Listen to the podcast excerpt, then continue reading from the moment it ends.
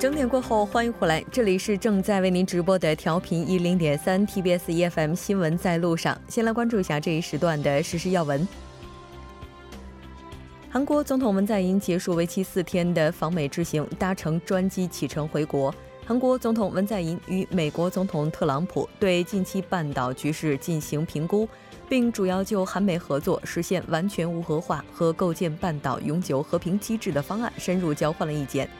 双方商定紧密合作，力促定于六月举行的北韩与美国首脑会谈取得圆满成功，并就如何消除北韩对无核化后的体制安全可能产生的忧虑交换意见。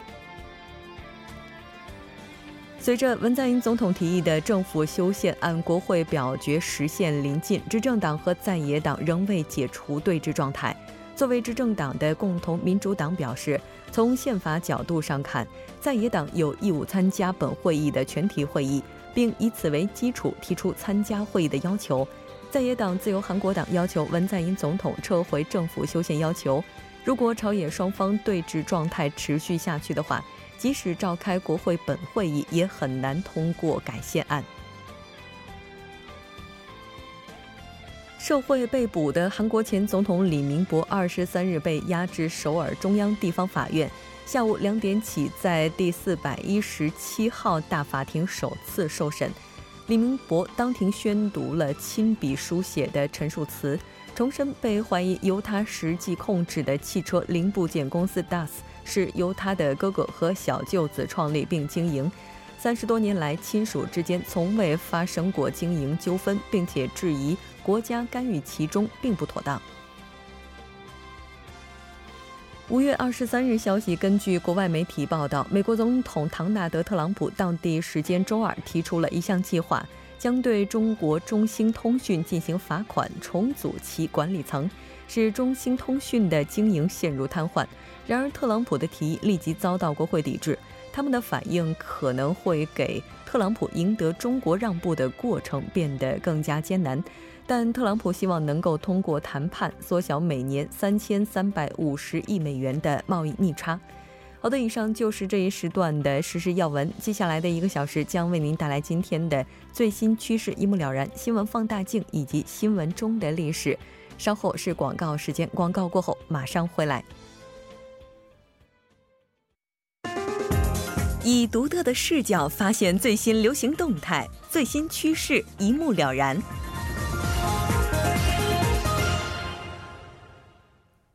好的，欢迎回来，最新趋势一目了然。接下来，我们将通过嘉宾的独特视角，带您了解最新趋势动态。马上连线特邀嘉宾穆云卓，穆记者你好。喂，主播晚上好。很高兴和您一起来了解今天的最新趋势。那今天您带来的主题是什么呢？今天的主题和我们的小宠物有一些关系哈。现在大批大批的韩国所谓的铲屎官都把宠物猫呀、宠物狗养活的那叫一个滋润，把宠物好像都当成了宝似的。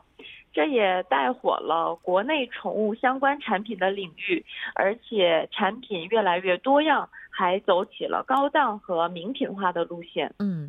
就这个发展的过程，就特别类似于我们在最初看到豪华婴儿车出世的那个情景哈。但是，可能大家会有这样的感觉：就走在路上看到有人推着一辆婴儿车，但走近了一看，发现里面可能是就坐着或者说趴着或者躺着一个非常可爱的小动物。这可能就是今天咱们提到的豪华的这种宠物车了。那据说哈，这种宠物的推车现在它的发展的速都是非常惊人的，价格也开始越来越高昂了。对，没错，一个宠物小推车可能就要八十多万韩元。那主人们为了自家的宠物砸钱，也可以说是眼睛都不眨一下了。首尔呢，就有一位上班族，他养着一只十二岁的雪纳瑞犬。他去年有一次出差的机会，就购买了日本某品牌的宠物推车。这个八十万韩元，在我们看来是非常的贵了，但是比国内还要便宜大约百分之三十左右。他说，由于自家的宠物呢已经十二岁了，在宠物里算是年纪比较大的了，所以呢，为了更好的照顾它，就花重金买了日本品牌的宠物推车。嗯，这个也就是说，现在的话，大家也开始在海外去购买这些豪华宠物车哈。但我们也看到，现在百货商场当中也是出现了一些名品馆。那这些名品馆可能跟之前我们看到的类型是不一样的，它是专门针对宠物或者说其他什么一些领域去推出的。我们来看一下，这到底是卖哪些类型产品的这个名品名品馆。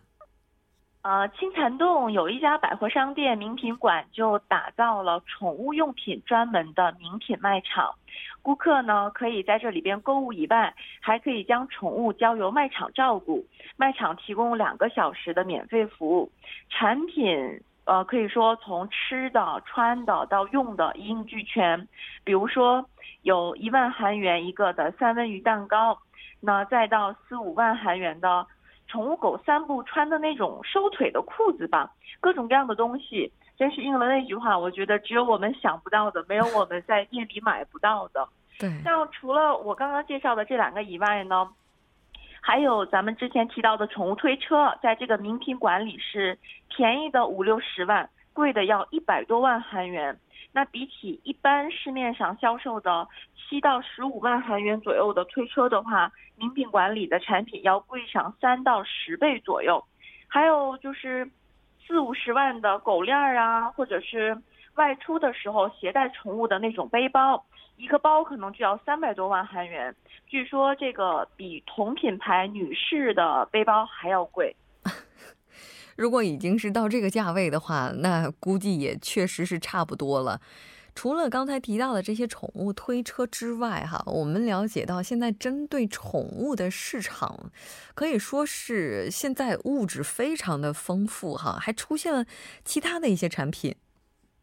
对，如果说咱们刚刚提到的是宠物必备的产品的话，那接下来我想给大家介绍的几个产品呢，可能就比较奢侈了。有供主人和宠物一起使用的足浴盆儿，那对于小宠物来说，这可能就不是足浴盆了，而就是一个小小的浴缸了。当然，这个呢也是用高级薄木制成的。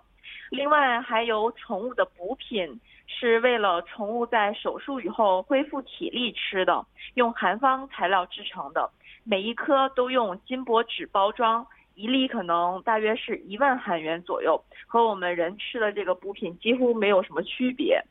那么家电产品也有，比如说宠物洗完澡以后用的脱水的这个机器，嗯，还有呢就是主人们打扫房间可能清理宠物的这个毛发什么的，用来。用的这个真空吸尘器什么的也比较多，嗯，就看来已经是只有我们想不到的，没有商家做不出来的。那但是不管怎么样，可以说这个市场的话，现在啊，大家也都非常的关注。那这个规模到底有多大呢？一直都说韩国现在已经进入了千万宠物时代嘛，嗯，那据韩国农村经济研究院的数据说，今年国内宠物相关市场，呃，差不多可以达到三万亿韩元。那另外，统计厅的一项数据也显示，二零一六年韩国全体家庭平均每月宠物相关的产品支出是在三千二百零八韩元左右。比二零一零年呢增加了百分之九十一，乍一听好像金额并不是很多，对不对？嗯。但是考虑到这是韩国所有家庭，而并非养宠物的家庭每个月平均支出的话，那可想而知市场还是非常大的。嗯，是只有韩国这个市场非常大呢，还是在全球范围内来看的话，这个市场都是整体上在不断的去扩大的呢？实际像是中国和一些其他国家，应该也都是差不多的一个趋势。从世界范围来看的话，今年美国的话呢，就有八千五百万家庭养宠物，占比达到将近百分之七十。就仅仅是今年一年，这些人将为他们宠物花费七百二十一亿美元这么多。那美国实际不仅宠物市场比韩国大，而且结合了高科技呀，或者是。物联网等等技术的产品也是早已经面世了，要比韩国早一些。嗯，是。那这个市场规模这么大，原因是不是也和现在人们对于伴侣动物的市场需求在不断增加有关呢？对，没错。实际就像主播说的这样，一个主要的原因，我觉得就是人们思想观念的变化吧。比如说，宠物可能越来越被人们看作是自己的伴侣，特别是对于一些可支配收入高的人群来说，那他们就更愿意在自己养的宠物身上花钱了。嗯，还有就是。社会节奏还有转型都比较快，不管是韩国还是中国，那人际关系比以往的任何时候可能都要复杂或者是冷漠了一些，那也导致许多人依赖宠物来排遣孤独和放松自己吧。那有专业人士就提出了一个宠物半个儿这样的说法，那足见宠物对于现阶段人们的重要程度，那么市场肯定也就会随之不断的发展壮大了。是的，当然，如果爱情深爱，我们也希望现在呢，在这样的一个大的背景之下，遗弃这些宠物的人也越来越少。非常感谢目击者带来的这一期连线，我们下期再见。好的，再见。稍后来关注一下这一时段的路况、交通以及天气信息。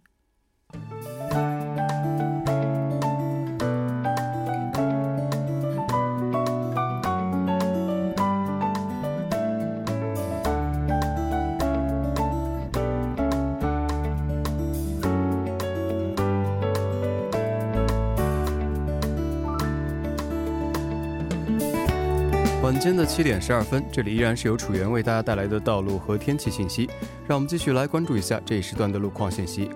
在东部干线道路圣水大桥方向，卢园桥至马德地下车道的路段，由于晚高峰的关系，道路拥堵。相反方向，圣水大桥至龙飞桥、君子桥至长安桥、岳林桥至岳杰一桥的路段，由于车流的增加，出现了交通停滞。接下来是在北部干线道路中沿分岔口方向，九里至新内。进出口附近的二车道上面，之前发生的故障车辆目前已经得到了成功的牵引。不过受事故余波的影响，后续路段拥堵情况较为严重。相反方向，中沿分岔口至下月谷高速入口的路段，由于车流的汇集，车辆只能维持低速行驶。下一则路况来自于内部循环路圣水大桥方向，成山高速入口至红之门隧道的路段，由于车流的增加，出现了拥堵。相反方向，月谷高速入口由于进出的车辆过多，导致该路段的下行车道拥堵情况较为严重。相同方向，中沿分岔口至吉阴高速入口的路段，由于受到流量大的影响，交通拥堵，还请各位车主朋友们参考以上信息，注意安全驾驶。好的，让我们来关注一下天气。明天由于受到南海上的高气压影响，全国大部分地区天气晴朗。明天白天的气温比今天将会有小幅的上升，但是由于受到高气压的影响，早晚的温差将会达到十五度左右，还请各位听众朋友们注意做好健康管理。来关注一下首尔市未来二十四小时的天气情况。今天晚间至明天凌晨晴。最低气温十二度，明天白天晴，最高气温二十四度。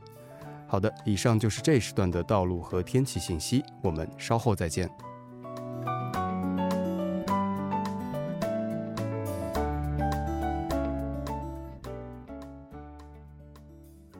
好的，欢迎回来，多角度、全方位为您深入剖析韩中两国实时热点焦点。今天我们要讨论的话题是文在寅关键时刻再访美，半岛局势添变数。节目也期待您的参与，您可以发送短信到井号幺零幺三，通信费用每条为五十韩元。另外，您也可以在 YouTube 上搜索 TBS EFM，在收听 Live Streaming 的同时点击对话窗参与互动。今天我们请到直播间的两位嘉宾的，一位是时事评论家徐明季老师，徐老师你好。晚上好，听众朋友，晚上好。另外一位嘉宾呢是来自韩国大学政治外交系的金真浩教授，金教授你好。你好，听众朋友，大家好。嗯，非常高兴和两位嘉宾一起来讨论咱们今天的话题。美国当地时间二十二号的时候，特朗普呢是同文在寅总统举行了首脑会晤。那这也是文在寅总统上任一年以来第三次访美，然后也是他第四次参加韩美首脑会谈，第五次和特朗普碰头。那文总统这次访美的行程可以说是非常短啊，四天一夜已经结束了，这个这个踏上归途了。那我们了解到，文总统呢，他是会在二十四号的凌晨抵达首尔。接下来的话，大家可能比较关注的就是北韩和美国的首脑会谈，在这个前夕哈，那他的这趟访美到底会有多大的意义？咱们今天就来讨论一下。首先，还是需要整理一下文总统这次赴美他的行程以及主要在那边进行的一些相关议题。这个行程呢，刚刚主持人已经介绍过了，对吗？呃，他是二十一号韩国时间二十号出国，然后呢，二十四号凌晨啊返回韩国。那么看起来呢是有四天的时间，但是呢，因为时差的关系，实际上呢，在美国呢只是睡。啊，一天啊，所以说呢，我们说是四天一夜的行程，当然是非常紧凑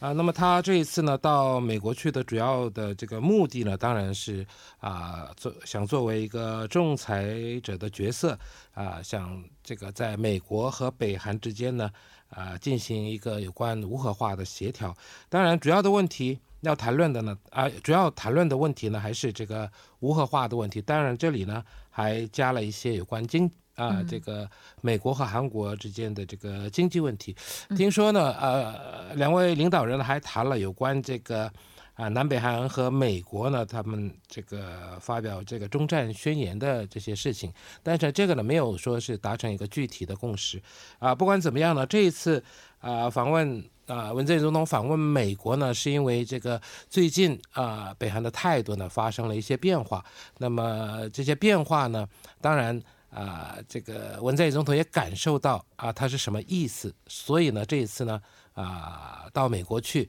啊，可以说是把这个北韩啊他们的那些意思呢转达给这个特朗普总统啊，希望美国呢在这个无核化这个问题上呢啊，在这个重新啊再考虑考虑看看应该怎么样进行啊才会比较妥当啊，所以说呢，这一次去呢啊，应该是。呃，像在文在寅总统立场上呢，应该是，啊，达成了一一部分的成果吧。嗯，所以我看到韩国应该说朝野对他的评价也是不一样的，就也有人觉得他这次去其实并没有多少实质性的这个收获。那因为有一点非常敏感哈，就提到说，特朗普在会谈的时候说，这个新加坡的北韩和美国首脑会谈不进行也罢。而这个消息出来之后，像一个炸弹一样的感觉哈，他为什么会这么说呢？这就简单说，现在两国都在谈判桌的这个筹备过程当中啊，嗯，呃，大家都需要一些筹码，呃，每个国家都有国内政治跟国外政治的。一贯性，还有诶，政治现象里头要显出来的一个政治业绩的问题，诶，这个日程里头，呃，美国看朝鲜，就是美国对全世界的战略来看，诶，朝核问题不但是这个朝鲜半岛的问题，这呃紧密有关于美国与全世界战略，因此。美国这次会谈里头没得到美国所预期的目标的话，以后他对全世界战略步行过程里头啊，哎，碰到很多困难，哎，甚至在国内政治环境里头也是个一个很大的负担。所以呢，他就是说，呃，不符合美国的要求，他可能不参加谈判。但是基本上谈判的这个火车已经，哎。走了很久了，对，所以他就收回来也是很难。那朝鲜而言呢？朝鲜呃处在于东北亚地区，周边国际关系也非常复杂。朝鲜还得看朝鲜与美国的关系，还有也得看国内政治啊。国内政治主要是政治稳定，哎，政权稳定，还有经济发展。呃，永和飞和这个过程里头，它如何符合世界的要求，它也是要选择决定的一个主要因素之一。所以它隐瞒的过程，假如露出来的话，以后它的后果也是很大。因此呢，呃，两者之间的差异啊，呃，就是由韩国来做一个仲裁者的立场，哎，就是协调，然后就是各方的立场充分表达说明清楚。但是这个仲裁者也有责任，他就说错了，以后也得要负责任的，所以要谨慎低调处理。哎，这个问题呢，实际上我们要看，还得涉及到哎朝鲜半岛附近的一个国家之间的一些关系，哎中朝关系，还有南北韩关系，哎朝日关系、朝俄关系，这个整个关系里头。哎，我们韩国的这个立场啊，实际上我们说，哎，现在做的是有没有这个很好的一个效果？这个谈判呢，最后谈判以后，还要他例行的所有的预约的这个过程里头，才能知道哎最后的结果。而且废除呃核武的这个过程不是一两天能解决的问题，它需要很长时间的一些过程。所以呃，现在正在呃这个准备新加坡的会谈的这个过程里头，朝鲜的立场。哎，这个是非常敏感。最近对韩国的他的表态，对美国的表态，实际上是一贯的。呃，就是朝鲜是有意图以后要经济改革，然后国家想要变成正常国家一样，但是主要问题在于它的核武问题。嗯，所以还得看这个电影刚开始，还没进行，哎，这是三分之一，还得要看很长时间，还没到高潮呢。这意味着这个。其实美国和北韩呢，在私下交涉中呢，这个出现了很大的一些分歧。嗯，其实呢，依我看来呢，过去啊，就是之前呢，好像是北韩呢愿意在某些程度上呢是接受美国提出的一些无核化的方案，啊，但是呢，最近呢是立场发生了变化。有关这一点呢，这个美国总统特朗普呢，啊，他表示说，跟这个中国国家主席习近平见了两次面以后，尤其是。这个最近这一次就是，呃，四月七号到八号不在大连进行了会晤吗？嗯，那么那以后呢，这个态度呢变得比较强硬一些，北韩的态度比过去以往，啊，所以呢，啊，这个特朗普总统还指称这个习近平主席是这个啊桥牌扑克牌的高手。啊，这个在后面呢，可能发发挥了一些这个有关的影响力。在这一方面呢，我们还可以提到一点，就是说，因为美国在这个与北韩的交涉中呢，不断的这个添添加所谓的谈判筹码，要求的事项越来越多，而且呢，啊，态度也很强硬。那么最近呢，北韩觉得说，如果这样下去的话呢，这个对他们的体制来说呢，可能会受到一些危险危危害啊。所以说呢，这一次呢。啊，好像是，啊，要想在这个时节，就是在这个新加坡的这个这个双边的这个首脑会谈举行以前呢，要把这些问题呢先摆定好，嗯，然后呢再参加这个新加坡的这个与美国的一个首脑会谈。也就是说，双方得先商定咱们到底要谈什么。但是有关谈什么这个问题，刚才徐老师也说了，北韩这边的话是这个这个问题不能碰，这个问题不能碰，不断的在加码。美国这边呢，希望谈的问题呢，也是开始越来越多，这可能就是让双方出现了一个冲突。那包括在上周这个南北的高级别的会谈被取消，可能也是跟这个有关的。今天 刚才咱们也提到了，说这个特朗普在。他在发言当中说：“啊，好像这个会谈不开也罢。”那我们看到后来，美国的蓬佩奥说：“哈，我们是希望并且认为会谈一定会圆满的去举行成功的。”这个不是说不开也罢，因为这个美国已经把这个先遣队派到新加坡去了。嗯啊，而且呢啊，美国也没说是要不举行。那么这个呢，就是说不开也罢呢，就是可以说是给北韩一个下马威。啊，我们现在呢，其实。这一次啊，就是这一次在跟这个韩国总统文在寅进行这个首脑会谈的时候呢，啊，看仔细看他的内容，看他的用的词语呢，从这个所谓的这个一揽子的这个解决方案，啊，就又稍微这个语气又变了一点，就是说，啊，就是要快，要快速，但是呢，就是说快，北韩不是要求要这个渐进的同步吗？那么美国现在提出的好像是。快速的同步，嗯，就说在这个短时间内，如果能完成的话，就短时间内赶快给你一些有关经济方面的援助也好，什么解除什么制裁也好。所以说，美国方面做到这一点，然后呢，不能他们说不能再退了，嗯，所以说呢，说不举行也罢。其实美国呢是希望啊，对，举行这个。首脑会是因为刚才金老师也说了嘛，这列车已经开出去了，这开不回来了哈，总得有个结果。那但是北韩最近这一系列活动也是让大家就怀疑他到底是不是想谈。那我们看到文总统说，这个关于首脑会谈这件事儿，没有必要去怀疑北韩他的意志。这句话我们可以怎么理解呢？对这个核问题啊，全世界解决一个核问题，哎，过去非洲、中东。到现在呀，这个问题是很难解决的。嗯，因为核呢，还有一个现成的武器以外，还有技术。对，哎，它的这个材料或者是一些设备，哎，这个整个要废除啊，需要很长时间。然后这个废核这个过程里头，全世界呢都是很关注的，但是他们也知道这个核武啊，哎，能做成一个威胁的程度，呃，一个是呃对外攻击，另外一个是核武的往外流的问题，呃，另外一个呢，它里头的内部政权不稳，核武变成他们的一些政权，呃，就是呃这个掌控的一个能力，或者是对外。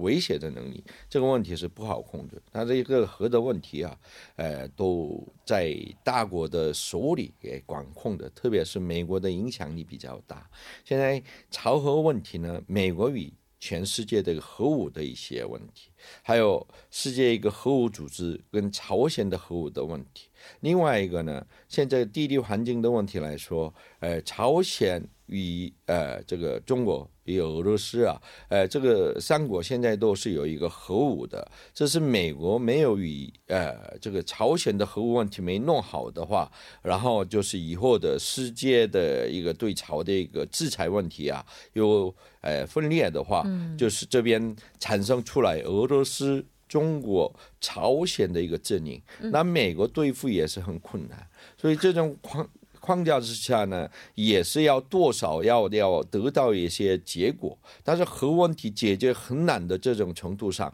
美国需要的是一揽子政治全部要解决才有可能。但是这个问题过去到现在呀，核问题解决是非常难的。然后呢，美国现在意图呢，这个没解决了，以后要这个负责这个责任还在美国的。呃，头里头的，所以这个过程里头，虽然现在看起来，哎，这个朝鲜的一个这个进展过程呢，哎，看起来很顺利，但是过去的内容，而且朝鲜的一些新的战略来看，它里头有很多怀疑的点。对，没错。